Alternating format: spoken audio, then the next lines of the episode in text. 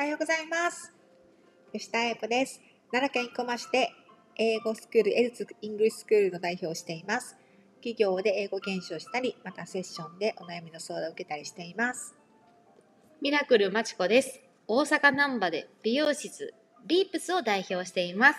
はい、えーライフリテラシーラジオとは人生に関する知識、リテラシーを上げ、心身ともに幸せ豊かに生きていくための考え方、知識を経営者2人が経験をもとにお話ししているラジオです。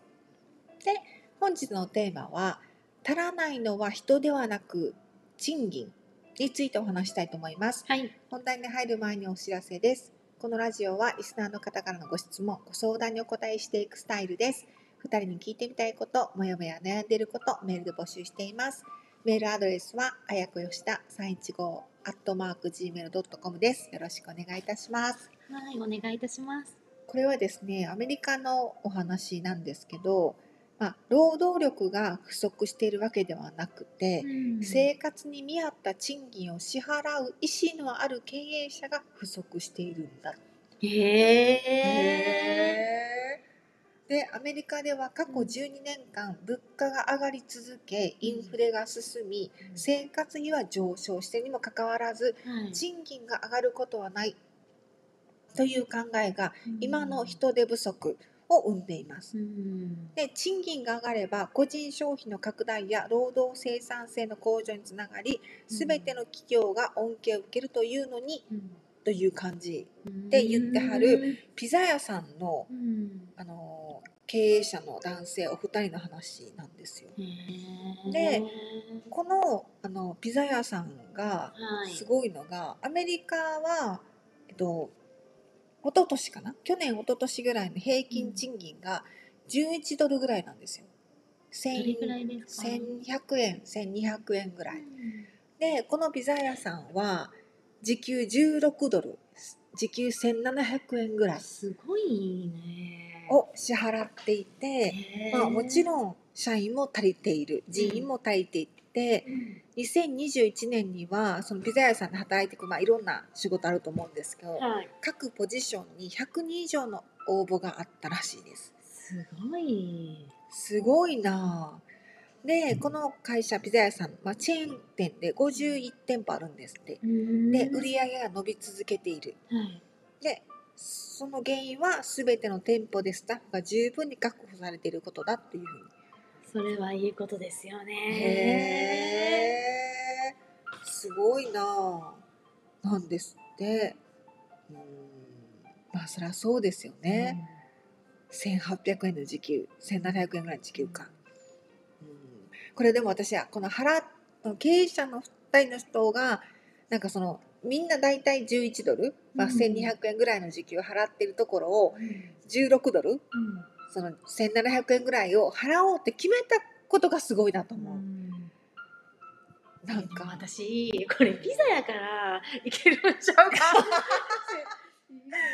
理想で、うん。私もお勤めさせていただいてた時に、やっぱお給料バッグがすごくいいところとで、うん。お勤めさせていただいてたんですけど、やっぱりねなんかやりすぎた場合大あの売り上げはうん。すごいいいんです、数字とか。うんうんうん数字はいいけど結局お給料バッグが横すぎて、うん。渡しすぎた場合、なかなか残らないですよ。うん。うん。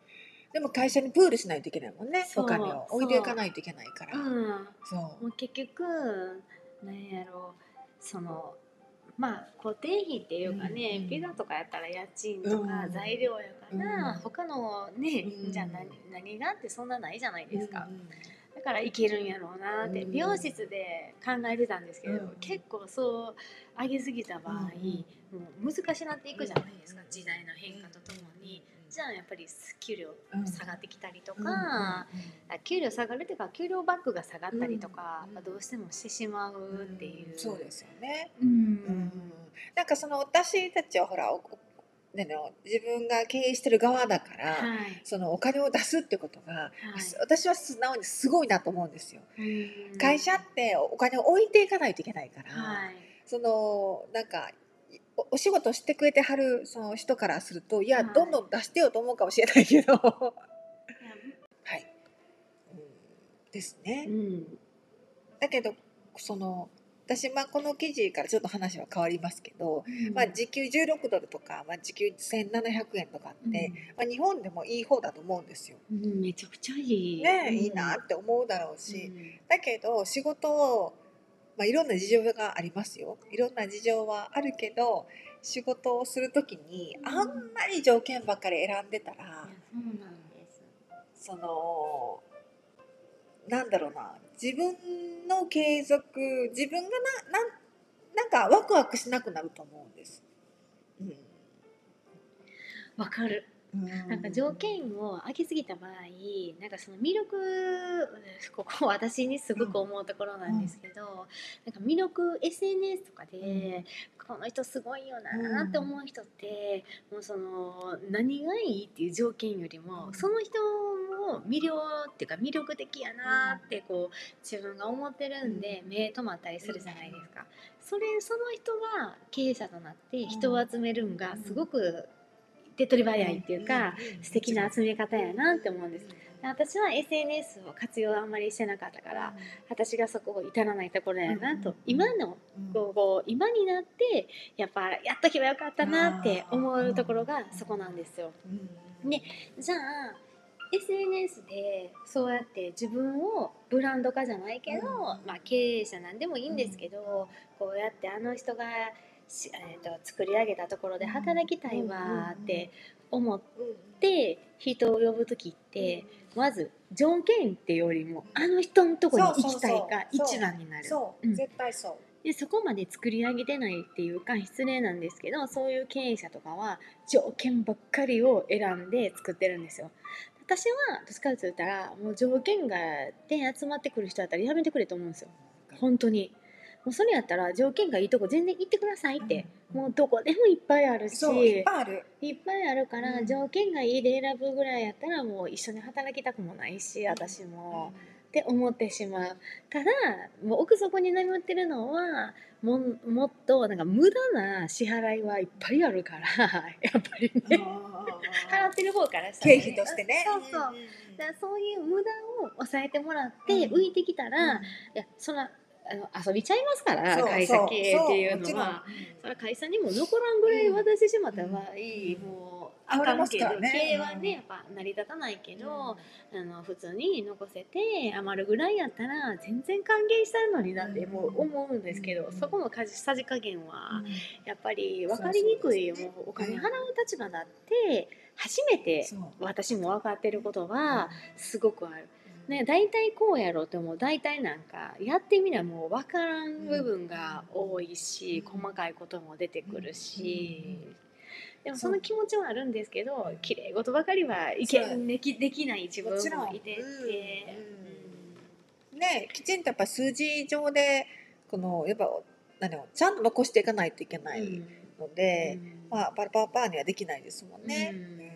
うん。うんだから自分が働く側あそのどっかにお勤め行く側だったとうん。したら、その例えば時給1000円だとしたら、うん1000円のお仕事をするんじゃなくて1500円分働こうと思うんですよ。間違いない。そうでもそのうん500円っていうのはうん。もらえないですよ。もらえないけど必ずどこかでもらえるんですよ。わ。かる。それをそう。やっぱしないといけないと思あやこさんでもそれって商売人気質だから、う。